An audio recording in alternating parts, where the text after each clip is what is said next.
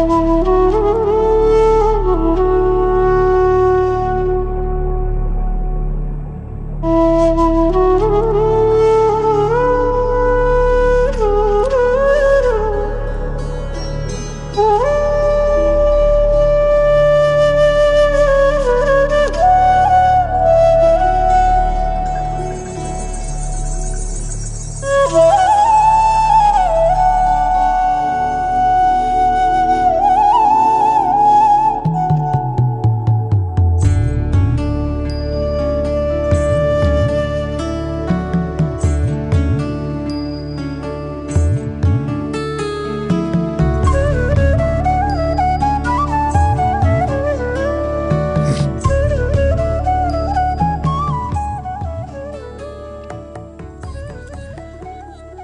Offering my most loving pranams at Bhagwan's lotus feet. Dear listeners, I welcome you to this week's episode of the Gita series, A Triune Pilgrimage. This is Prem, your friend from Team Radio Sai, and I'm coming from our studios at the Sri Sathya Sai Media Center. We are in the beginning of the eighth chapter. We covered two verses last time. I'll probably, as always, start with a short summary of those two verses because that's central to the theme what we're going to be speaking today. And what we're going to speak today is going to be the fulcrum, which is going to lead to the concept that is going to follow in the subsequent weeks. We covered two shlokas, shloka number 5 and 6. Krishna gives a very important message in these shlokas. In the fifth one, he says, Antakale, at the final moments, Mameva Smaran, remembering me alone, Muktva Kalevaram, whoever gives up the body, Yah Prayati Sa Madbhavam Yati, who departs in this manner reaches my state. And he concludes that by saying, Na asti atra samshaya. There is no doubt about this. This is in a declaration that Krishna says that there is this is not up to chance. It is not that some who happen to think of God in those last moments will reach God. Some may or may not. This is a promise that Krishna is giving. This is a description of an absolute truth that he's giving. That's why he's saying, Na asti atra samshaya. If you think of God in the last moments, it is God you reach. We then discussed what Swami says about this. One is the way we live life matters, for that is what decides the thoughts that we have in the final moments. And the other is the necessity to be ever prepared. Because that moment, those last moments, nobody knows when it comes to us. We may look at it as a national average that this is the life expectancy in my country, and so I'm expected to live till 80, 90 years. But there is no guarantee, right? And that's why Swami says, Who knows when the last moment will come? So it is better to be ever prepared. In the next shloka, the sixth shloka in the chapter, Krishna says, Not only thinking of God takes you to God, whatever you think of while giving up the body, that is what you attain in your next birth or the journey after death. And whatever was said about thinking of God in the last moments applies to the other things too. If we are to lead life envious of those that are rich, we will be thinking of money in the last moments. And if we have pursued power and authority all our life, that is what will be uppermost in our mind in those last moments, and we will move towards a life of power and authority. This is a good thing, isn't it? That if I have always wanted to be rich, at least in the next birth I will be rich. I've always wanted to have musical talents and this birth it has not been possible, probably in the next birth I'll be born with that talent. And what is the wrong thing about it? What is the what is the bad thing about it? Right? Swami has this to say about this kind of an approach or an attitude. And this passage I want to read out for you is from the 15th chapter of Gita Vahini. Swami says there, and I quote, Spiritual aspirants must be always aware of this. The yearning must be directed away from how to be born towards how to die. For birth depends on how death takes place. Death comes first, birth happens later. People believe that people are born to die and they die so that they may be born. This is wrong. You are born so that you may not be born again. You die so that you may not die again. That is to say, the one who dies must so die that rebirth does not happen. When once you die, you should not be born again to meet another death. Death is inevitable. If you are born, so avoid birth itself and thus avoid death. So the spiritual aspirant should aspire not for a good birth, but for a good death. You may be born well in a good family or with many favorable circumstances, but subsequent action may not ensure a good death. If a good death is aimed at, the trouble of being born and becoming once again subject to death can be avoided. Everyone born must have the end always in view. Cultivate good habits of thought and action in order to make the end genuinely auspicious. Attaining such an end is the unmistakable sign of winning God's grace. End of quote. So, in that passage that I read out, Swami clearly says what the attitude should be of a spiritual aspirant. Yes, indeed, if this, this is something, if something in the world you have pursued and you have, as we were discussing a couple of weeks back, the good karma to go with it, it is like going into a shopping market. You have enough money in the purse, you might buy whatever you have aspired to buy. But the approach should not be that. The approach should be, as Swami says, towards a glorious end, towards having the right kind of death so that we are not born again. That should be the first aim. If not that, at least this death is leading us closer to that goal of not being born again. As Krishna said in a couple of chapters back, what happens with in the case of a yoga bhrashta, right? Yes, a yoga bhrashta is born in a family that is well endowed, or he may be born in a family of yogis, as Krishna said. But the essence of that is when you have aspired for spiritual attainments, you will be given a birth that enhances or encourages you to move ahead in that journey further ahead than you had ever moved till that point in time, as Krishna had promised. So that should be the attitude of the spiritual aspirant, and that is why those two verses are very, very important because this whole journey is towards that last moment, and nobody knows when that last moment comes. And nobody knows what emotion will be running through our mind when that moment comes. So one has to be prepared to meet that moment in the right manner. And as Krishna said, thinking of God in the last moments. Later in the chapter, Krishna is also going to speak more in detail about those last moments, a little more technical. As I've always been saying, the Bhagavad Gita is not merely a discourse that is to be taken and practically applied, that indeed it is, but it also reflects some of the essential philosophies, the fundamental philosophies of the Vedanta tradition, right? So some of these things are also part of what is otherwise referred to as Raja Yoga, Patanjali's yoga. We've seen a part of that discussed when Krishna was talking about meditation. So the scripture Bhagavad Gita also reflects some of these essential components of other Vedantic texts. But some of these shlokas are applicable to each one. You don't have to have a background knowledge about Kundalini and Vedanta or uh, Sankhya and all of these things. These are practically applicable to each one of us. For those who are academically inclined, probably Krishna does go in deeper too. But of course, in this series, we try to break it down with the help of Swami's writings because all of this is practically applicable to us, even though it may sound a bit technical, it may sound a bit too deep and detailed for us. It does have direct applications in our life too. We will go to the next shloka, the seventh shloka of the eighth chapter. Again, a very, very important shloka.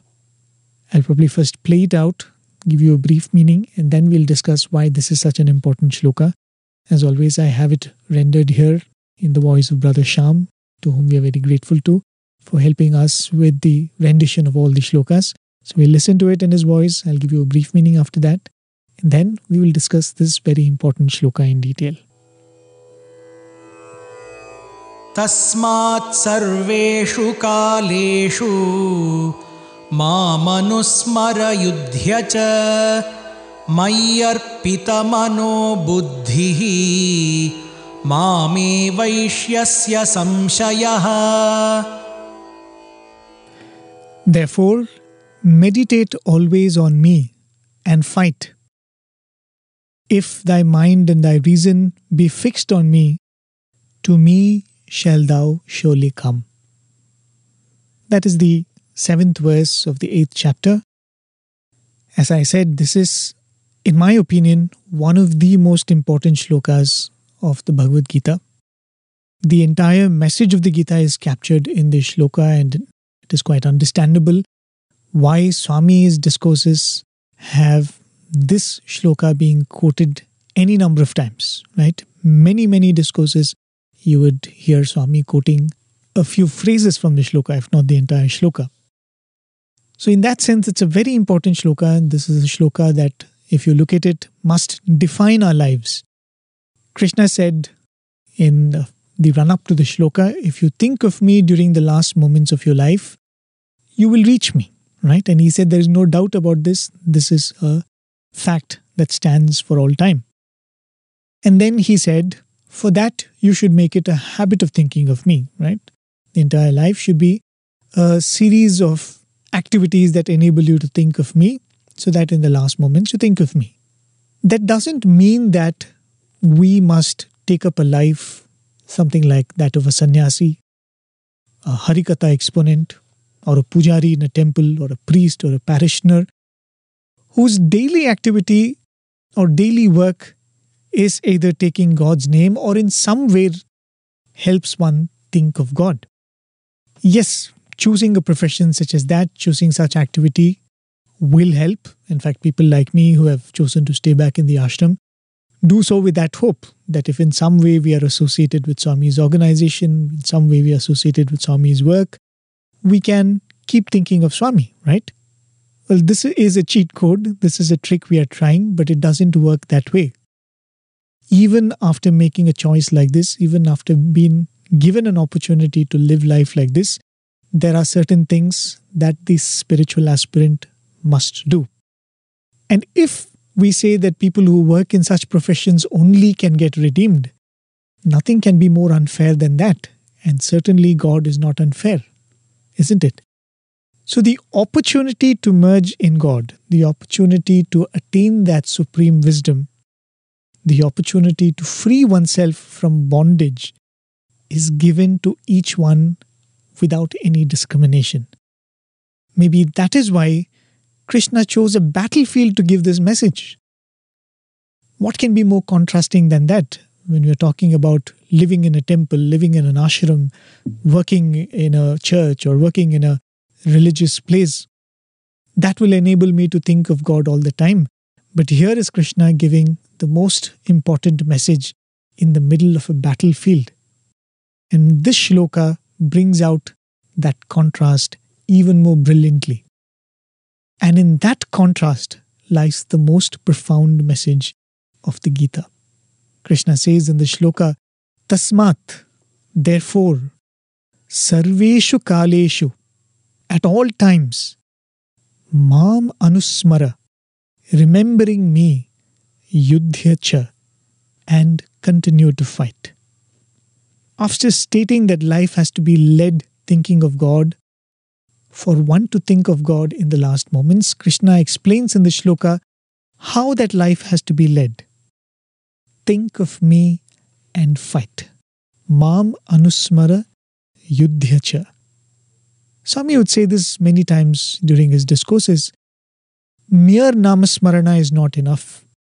I have heard this as a student many times from Swami. Swami would say, it is not merely sitting and taking the name of the Lord. Namasmarana alone is not enough. Swami would say, Your Namasmarana should become Anusmarana. Grammatically, Anusmarana is something that can be used for Namasmarana, right? In, in place of Namasmarana, you can use the word Anusmarana also. But when you contrast Smarana with Anusmarana, you could see it as a constant remembrance of the name. Namasmarana is something that you start at a point and you stop at a time. Anusmarana, Swami would say, is every moment of your living wakeful state, you are thinking of the name of the Lord. Swami would say that is Anusmarana. So that constant remembrance is referred to as Anusmarana. And in that sense, you look at the statement, Mam Anusmara Yudhyacha. When you talk of Namasmarana, we all have at some point experienced the calm that comes with Namasmarana, right? Even when we are in a very tense situation, we take Swami's name or we start chanting Sai Gayatri or the Gayatri mantra or whatever makes us feel more comfortable. There is a calm that descends on us, right? So when we talk of Namasmarana, we are talking about a calm state of mind. Then imagine the calm that comes with Anusmarana. But here Krishna is saying, Mam Anusmara Yudhyacha. With that peace, continue to fight. And that is what I said is the brilliant contrast in this statement of Krishna. But this Anusmarana also has another meaning. There is another way of looking at it, and Adi Shankara in his Bhashyam to the Bhagavad Gita explains this. The prefix Anu means in line with. So Anusmarana means to think of God in line with the description given in the scriptures. It is not merely thinking of God, but thinking of God as He has to be thought about, as the description of God is as given in the scriptures. Of course, for our discussion for now, we will continue to stick with Swami's explanation that is constant remembrance of God.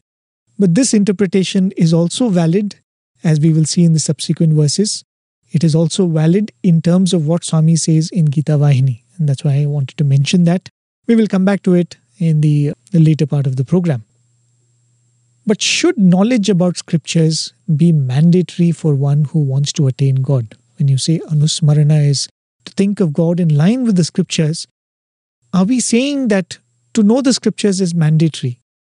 To know what Vedanta says, to know what the Purusha Suktam says about that Supreme Purusha, is it necessary for me to think of God? Is it a mandatory requirement for me to attain God. I think this, though, is what contrasts what Krishna says in this shloka and the shlokas to follow in this very chapter. Till now, Krishna said, Think of me when you die. You will reach me. You will see this thinking is explained in the few verses and how exactly one should think. As I said, it's a little more technical in the uh, next few verses. But I don't think Krishna is making this path so exclusive to say that only if you know what the scriptures say about me, you have an opportunity to attain me. Let me try to explain that and how this shloka, which Krishna is saying, is in that sense probably standing out from the rest of the shlokas to follow in this chapter. When we talk about reaching the ultimate goal of life, we often speak of it as a journey from point A to point B.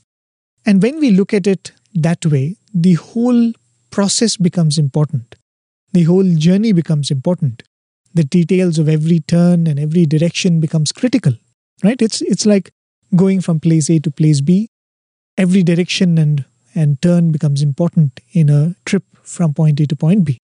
When we speak of yoga, of rituals, of some technical ways of attaining the purpose of life, then the details of that pathway become very critical.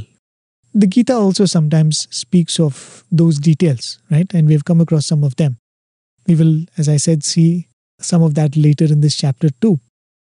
When Krishna spoke about meditation, we saw him telling a few finer details of where to sit, what is the kind of posture that you must have, where you should concentrate on, so on and so forth.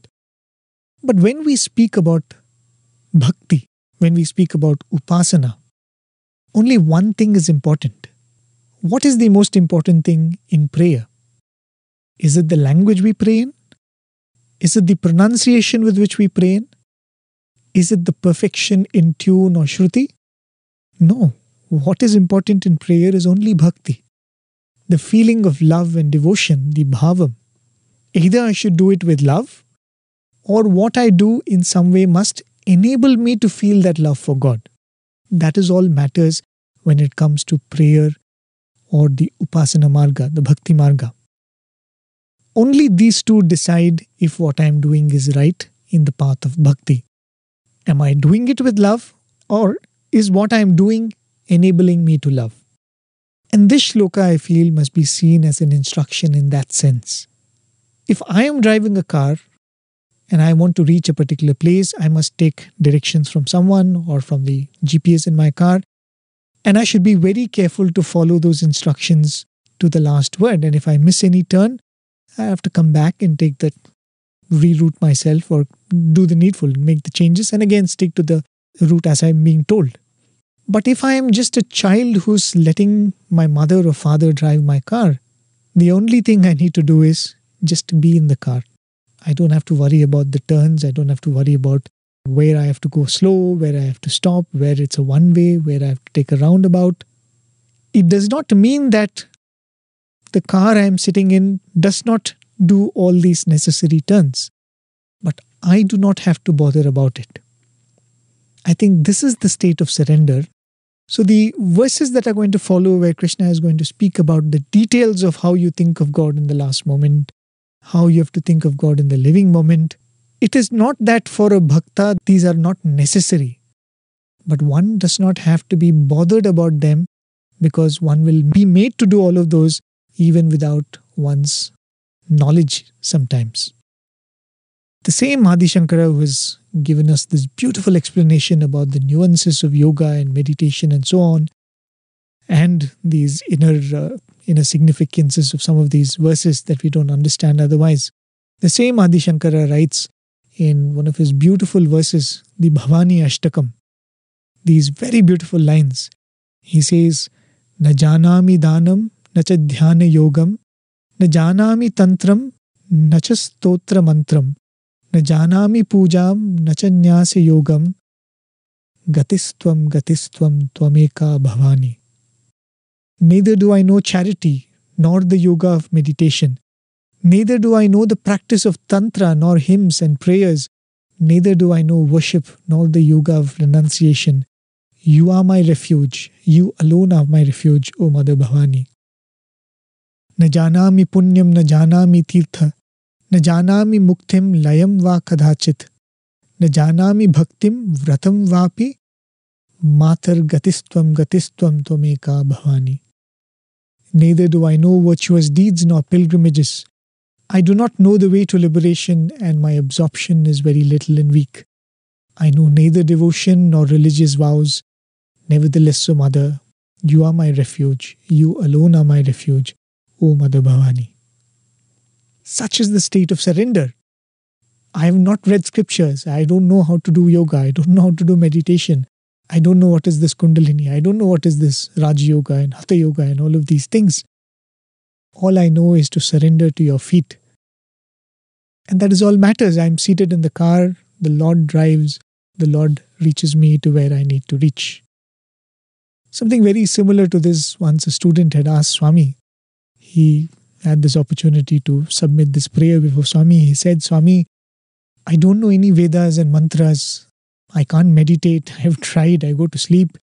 I can't do all these big, big sadhanas that these great devotees do. How will I then ever be close to you? He asked Swami this question, and Swami gave the same answer that Krishna gave Arjuna. He said, Make me a part of every activity of your life. When you eat, you offer it to me. Whatever work you do, do it as an offering to me. That way, don't I become an integral part of your life? And when I am a part of your life, how can you be distant from me? So, whatever you may do, here Arjuna is a warrior. So, Krishna is saying, fight. But fight thinking of me. This is not to be taken literally. We should not say Krishna has said, Mam anusmara yudhyacha. So I will keep fighting with everyone I meet. And I'll keep thinking of Swami. It is not in that sense that Krishna is saying this. Fighting is a word used to connote the struggle of life. So, whatever is your struggle, if you're a student, your struggle is to attain knowledge. If you're a homemaker, your struggle is, is to keep the home in order, right? If you're a teacher, your struggle is to impart knowledge. So, whatever is your struggle, whatever is your yuddha, whatever is your fight, fight thinking of the Lord. How can I really think of God all the time when I need my mind for so many of my tasks, right? That's the next question that's going to come. Krishna is saying, Think of me constantly. How can I think of Krishna constantly when I need my mind for every activity that I perform in my everyday life? We will come to that in the second line of this very verse. But before that, Krishna also mentions Sarveshu Kaleshu. And he uses the plural form for time, Kaleshu, he says. Krishna could have simply said Sarvada. Sarvada also means at all times, right? Always. But he says Sarveshu Kaleshu. It could mean different times, morning, noon, and night. It could mean summer, winter, and monsoon. It also means good times and bad times. Because that is the nature of life. We cannot have sunshine always. We cannot have only happy times. We cannot have only daytime. We cannot have only nighttime. Life is such that the times keep changing. So even as life goes through these many vicissitudes, Mam Anusmara Yudhyacha, Sarveshu Kaleshu Mam Anusmara Yudhyacha. At all these times, whatever be the time, it could be a good time for you, it could be a bad time for you, it could be a time where you're in form, as we say in cricket. Everything that you play becomes a master stroke. Sometimes life is so pleasant to us. Sometimes everything we touch goes wrong. Everything we try to do is messed up. At all times, Sarveshu Kaleshu, continue to fight. But Mam Anusmara Yudhyacha. But the question still remains how can I think of Swami all the time when I have to do so many things with this same mind? I have only one mind. How am I supposed to think of Swami and also keep doing these activities?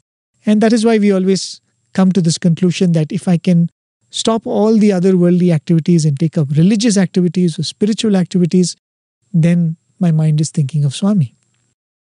I'm a teacher teaching science or a researcher doing research where is the space in my mind to think of Swami all the time? And that is why, invariably, as I said, the decision of so many devotees would say that I'm waiting to come to Parthi and settle down. I want to give up all my uh, commitments. I want to come and settle down, right? Thinking of Swami is not to be taken so literally, is what I think is the message being given through the shloka. Though I think at some stage, at one stage, this will also happen that anusmarana, where the mind is constantly thinking of God in some form or the other, will also materialize. But as a practice, as an everyday practice, that is not what Krishna is saying here that your mind should be thinking of Krishna or thinking of Swami and Swami's form all the time. How then to constantly think of God while going about our everyday works? That Krishna explains in the next line of the shloka. He says, Mai arpitam mano buddhihi, offering to me your mind and intellect. Mameva, to me alone, Eshyasi, shall come to asamshayam, doubtlessly. Again, Krishna is assuring, asamshayam, doubtlessly you will reach me alone. Mameva Eshyasi, Mai arpitam mano buddhihi, when you offer your mind and intellect to me the clue is to offer all thinking and actions to God. If we consider thinking of God as a task, then the question comes how to do this task when I am doing other tasks. We are thinking of our works as one river, and God and related thoughts as and the other tasks related to God as a parallel river, right? So we are asking this question how to make these two rivers meet, how to ensure that these rivers flow as one. But think of it this way our life is the river, God is the ocean where it must reach. Thoughts of God and the feeling of Arpanam that Krishna is speaking about here are the banks to this river that must guide this river towards that ocean. Sometimes the river goes through a crowded city, sometimes it goes through holy pilgrimage centers. But the river must always go towards the ocean, and the banks must ensure that. In the same manner, this statement, Mam Anusmara Yudhyacha should be seen as this attitude of reaching God, the ultimate purpose of life. The compass with which we keep checking if we are on course is are we heading towards that purpose? Doing what we do, our profession, our work, sometimes money comes to us, right? We are paid for it. We are paid very well for it sometimes. Sometimes fame comes to us. You're given an award, you're given recognition, but our mind should be fixed on God. Just as I said, the river goes through many towns. Sometimes it goes through an industrial town, sometimes it goes through a very rich and affluent town, sometimes it goes through a poor village. The river has got nothing to do with what it goes through. The river has only one focus that it has to reach the ocean. In the same way, the way we continue to do our life, sometimes recognition comes, sometimes success comes, sometimes failure comes, sometimes people accuse us. But can we think that my goal is only to reach the ocean? And if we are able to do that recalibration constantly, saying that Swami, whatever comes my way, but I am doing what I am doing only to please you. I am not doing this to please any boss. I'm not doing this to get any recognition from my family members. Whatever I am doing, I am doing it only to please you. For the world, I might be a mother caring for my children, but I am only worshipping you, Swami. For the world, I might be a CEO. For the world, I might be a lawyer. For the world, I might be a doctor. But in my mind, Swami, I am only worshipping you. That attitude is the Mam Anusmara Yudhyacha that Krishna is talking about here, where you continue to do whatever you're doing. You need the mind to do what you're doing. The mind has to be given that activity, but constantly ensure that all activities are being directed towards this goal. A few days ago, we had shared an interview on the Tamil YouTube channel. It was with an IAS officer. His name was Dr. Sai Kumar. I think he's presently the additional chief secretary to the government of Tamil Nadu. He was narrating how he he actually became a IAS officer. He wanted to become a lawyer, and one Swami had called his father for an interview, and Swami happened to ask about uh, Mr. Sai. Swami asked his father, "What is your son doing? What is he studying?" So the father tells Swami, Swami, he's doing his graduation and he wants to become a lawyer, so he's planning to study law after this. Swami said, Why law? Ask him to prepare for the IAS exam. Ask him to write the IAS exam. So instantly his path forward has been defined for him by Swami. So he gives up the idea of taking up law. He writes the IAS exam, he clears it, and finally, when he has to take his posting, just before that, he comes to Swami and Swami calls him for an interview. And Swami tells him, See, for the world, this is IAS, but for you, it should be SAI. And whatever you are doing, wherever posting you're taking, remember you are a representative of Swami there. That is the approach that Krishna is teaching through this verse. Whatever role you are playing, for the world it may be anything, but for us, it is just a different form of worship. That way, all actions will lead us towards God. And for this, thinking of God is, of course, important, right? I'm not saying that it's not necessary to think of God at all. For this guiding of our actions and our aspirations, that thinking of God regularly is important. Setting aside some time for prayer, for contemplation, for reading, for satsang. These are all ways by which this direction is given to life. So, in that sense, you will automatically have to develop a disciplined life. You will automatically have to have a control over your senses. And that is why I said you might be a child sitting in the car, but you will turn at the right time. You will head ahead at the right time. You will follow the route as the GPS says. Only thing is, you are not looking at the GPS. You are not tensed about did I take that turn or did I miss that exit, right?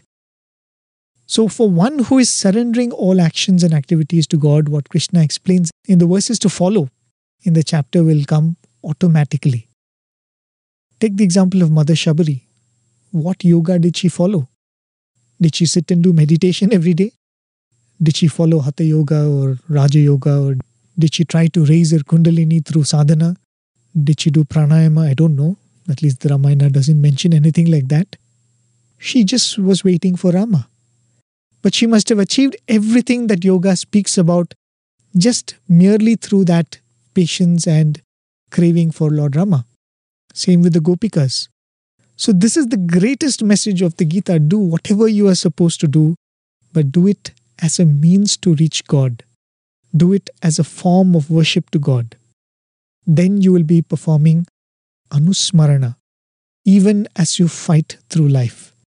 And when a life is led in this manner, we will automatically think of Him in the last moments and asamshayaha, without any doubt, we will reach Him and Him alone.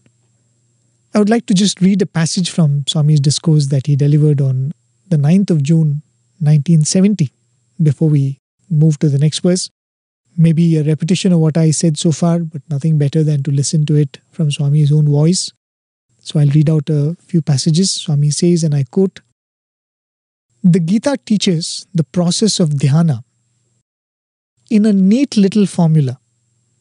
Mam anusmara yudhyacha. Keep me in your memory and fight. The cue to fight the battle of life with God in the consciousness as the charioteer. It is not merely a direction for Arjuna, it is a prescription for all humanity. Fix your mind on me and fight. I shall be the will behind your will, the eye behind your eye, the brain within your brain, the breath within your breath. The fight is mine, the might is mine, the trials and triumphs are mine, the fruits of victory are mine, the humiliation of defeat is mine. You are I, and I am you. That is the consummation of dhyana, identity, the negation of any kind of difference. End of quote. What a profound assurance that is. When you offer everything to God, even our failure becomes His. We don't even have to worry about our step slipping, isn't it? All that we have to do is constantly remember I am doing His work. He is doing His work through this body. When we perform our duty, have the thought, this is my form of worship. Every time when the ego or envy or any such emotion that comes out of comparison raises its head, we must quell it by thinking that He does, all praise belongs to Him, He is the doer. What do I have to gain from all of this? And this has to be a lifelong sadhana. And Swami says this is the best form of dhyana because what is dhyana? Dhyana is nothing but negation of difference. And this is the dhyana that Krishna speaks about.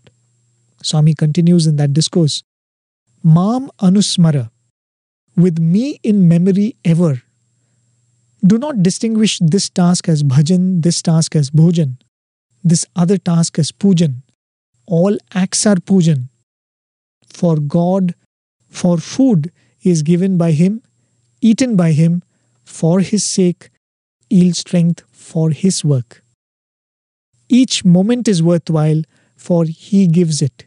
He uses it. He fills it. He fashions it. He fulfills it. When He is fused with every breath, you can achieve the sovereign task of merging in Him.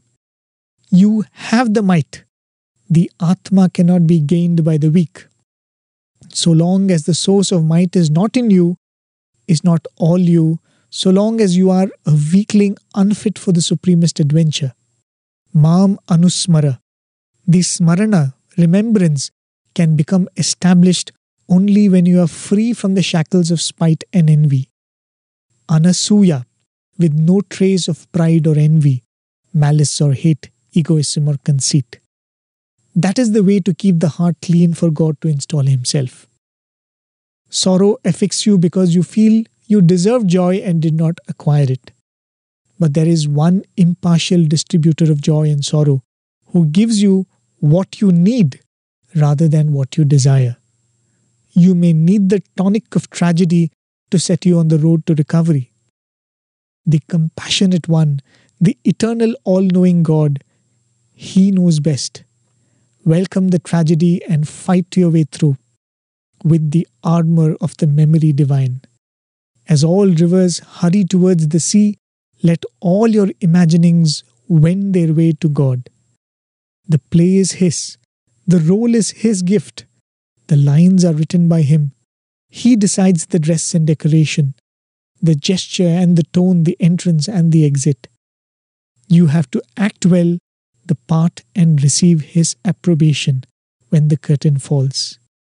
Earn by your efficiency and enthusiasm the right to play higher and higher roles.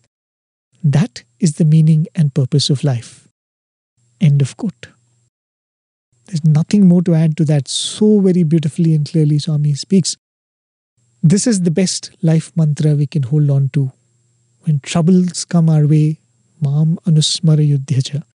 When success, wealth, power, and praise come our way, that also has to be battled because they are nothing but honey dipped daggers. When they come our way, Mam Anusmara Yudhyacha. They don't have to be resisted, but we can be distant and detached from them, just like how we have to be distant and detached from sorrow. Whatever task we are doing, we may do tomorrow, we may do today, we may do in the future. Mam Anusmara Yudhyacha. Then this river of life will automatically flow towards God and the end will be the ocean. What else can it be when all your life the river has been flowing towards God? So that is the very, very important shloka from the eighth chapter. As I said, has been quoted many, many times by Swami, and so very beautifully Swami has explained that this is the dhyana, right? This is the path of yoga that Krishna speaks about. This is the prescription for all humanity. I think we'll have enough time for the next shloka as well, the eighth shloka. We listen to that. It is a continuation of what Krishna said here, and in a sense, it also bolsters what Krishna has promised here. We listen to the eighth verse. I'll give you a brief meaning of that, and then we'll conclude with the discussion on that verse.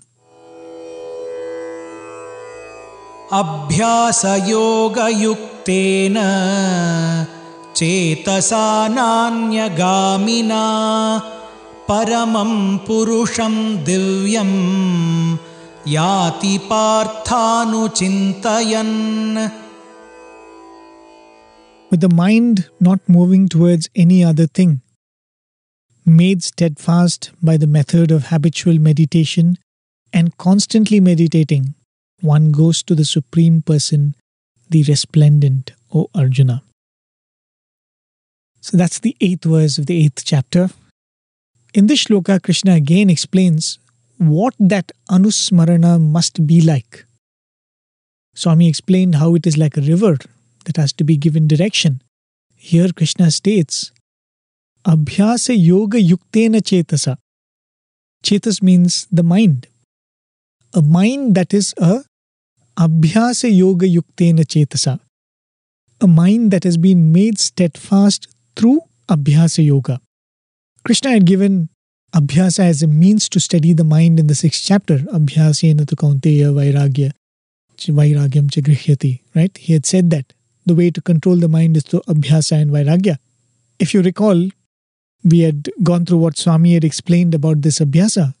Swami said it is nothing but making thoughts, words, and actions be aligned with this goal of life. And what is the goal? Krishna reiterates that in the second line of the shloka by saying that a mind that is controlled and streamlined, param purusham divyam yati. Paramam purusham divyam yati reaches that supreme divine purusha. What Krishna is saying here as abhyasa is of special significance in the context of anusmarana that we discussed. But before we discuss that, he adds one more adjective too, and we'll mention that. He says, Na, not, anyagamina, moving towards any other thing. Anuchintayan, meditating or constantly meditating. As we saw in the last verse, Chintayan is thinking, Anuchintayan is thinking as one must think or thinking constantly. So he says, Na anyagamina anuchintayan. Krishna says one must think and without letting thoughts go astray. But coming back to Abhyasa, here Krishna is not talking about meditation per se, but he is talking about a meditative lifestyle. The whole idea of doing meditation is to bring that experience of meditation into everyday life. right? This is something that we had discussed extensively when we were talking about meditation. To make that line between meditation and a regular wakeful state to vanish. The same peace of mind, the same kind of thinking, the same kind of calm that I feel in that meditative state should be brought in through my everyday wakeful state. So that same experience has to be brought into our spiritual life. So, what is it that Krishna told one must do while meditating? Krishna had said this in the 26th verse of the 6th chapter. While speaking about dhyana, he had said, Yato yato nischarati manaschanchalam astiram tataha tataha niyamya yetad atmanyeva vasham nayet. By whatever things the shaky and unsteady mind goes astray, from those things let him restrain it and bring it back to the control of the self alone. While meditating, the mind will wander, but the meditator must keep bringing it back to the right direction and make it focus on the self, right? That is what Krishna had said about the process of meditation.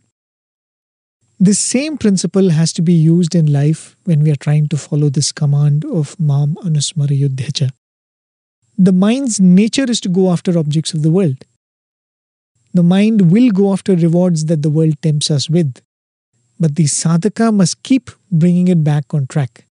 And this is the yoga abhyasa that one has to undertake as a lifelong sadhana.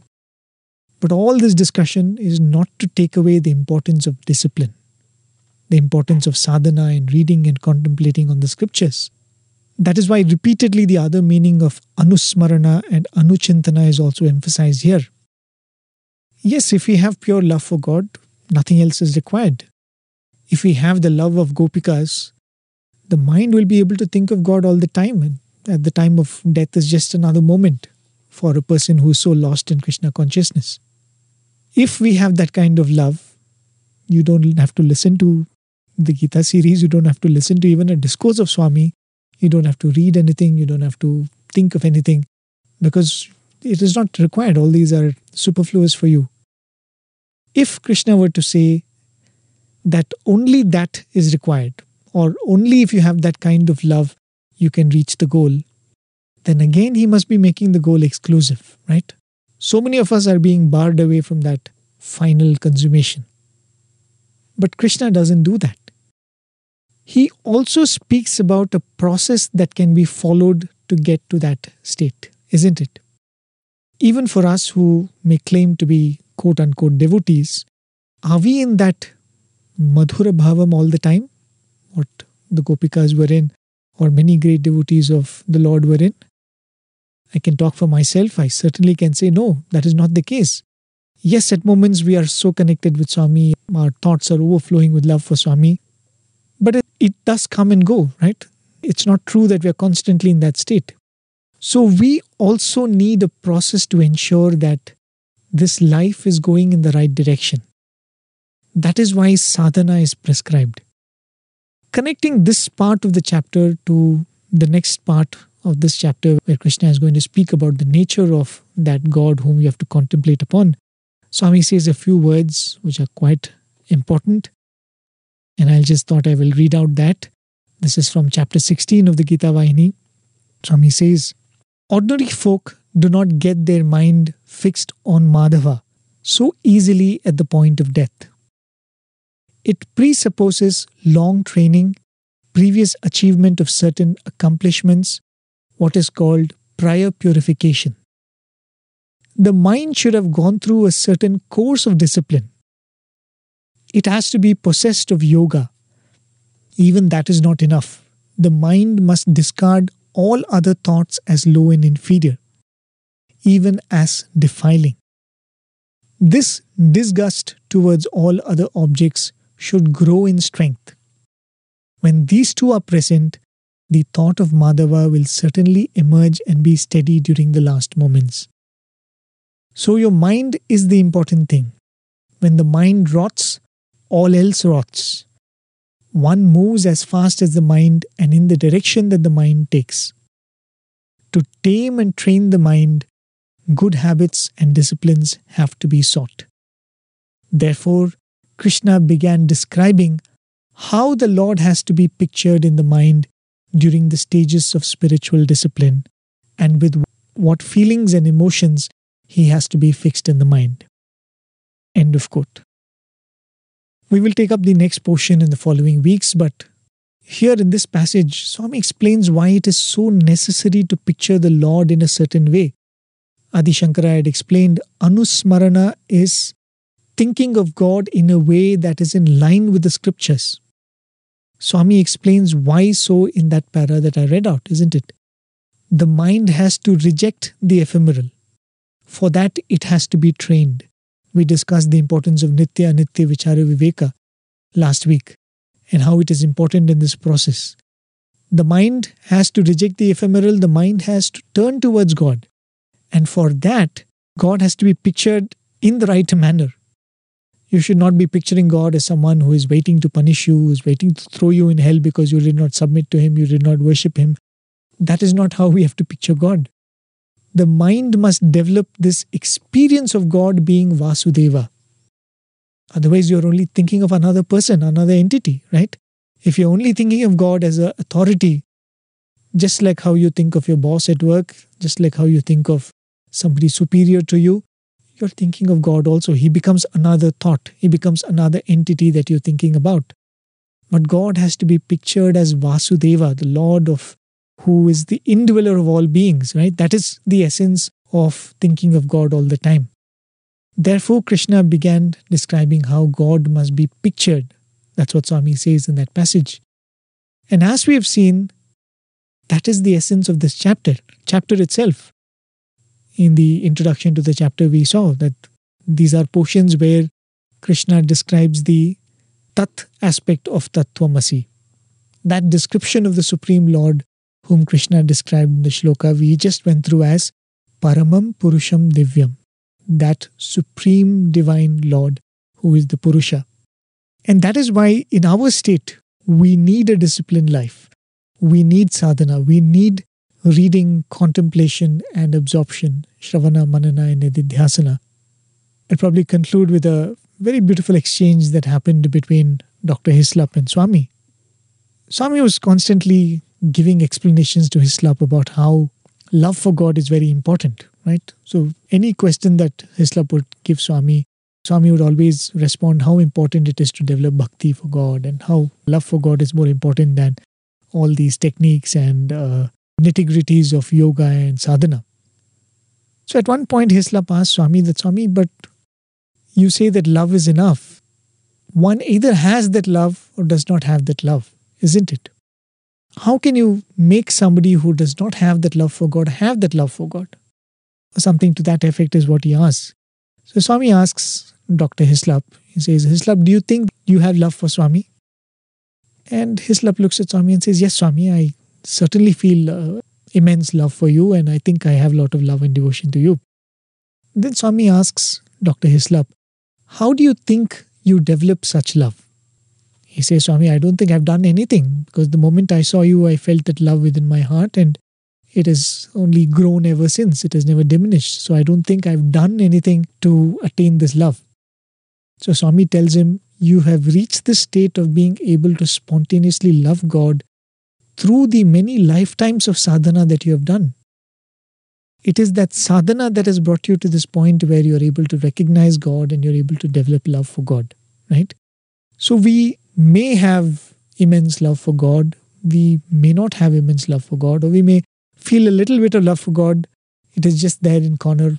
in Whatever be the case, that love needs to be fostered, and for that, sadhana becomes important for that contemplating on God in a certain manner becomes important. And that contemplation is aided when we listen to the right kind of things, when we participate in satsangam, when we read the scriptures, when we listen to discourses, when we constantly spend our time in taking such input that molds our contemplation in the way the contemplation of God must be. That smarana should become anusmarana. It should become constant contemplation of God, but also a contemplation that is in line with the true nature of God, right? And that is why the verses that are going to follow are very important in that sense. But in a very general discourse, in a very general message to all of us, what Krishna says in these two verses Sarveshu Kaleshu Mam Anusmara Yudhyacha. Your battle may be anything, your fight may be anything, your struggle may be anything, but ensure that you're doing it as a means to reach God. You're doing it as another form of worship. Let everything be directed towards this one ocean. Then your life will itself meander towards that. Whenever is the last moment, you will be caught thinking of God, if I could put it that way. So, with that, dear listeners, we'll conclude this week's episode. I most humbly offer this effort at Swami's lotus feet. I thank you all for joining me this week. Do join me again next week for the continuation of this triune pilgrimage. Till I meet you next time, take care. Jai Sai Ram.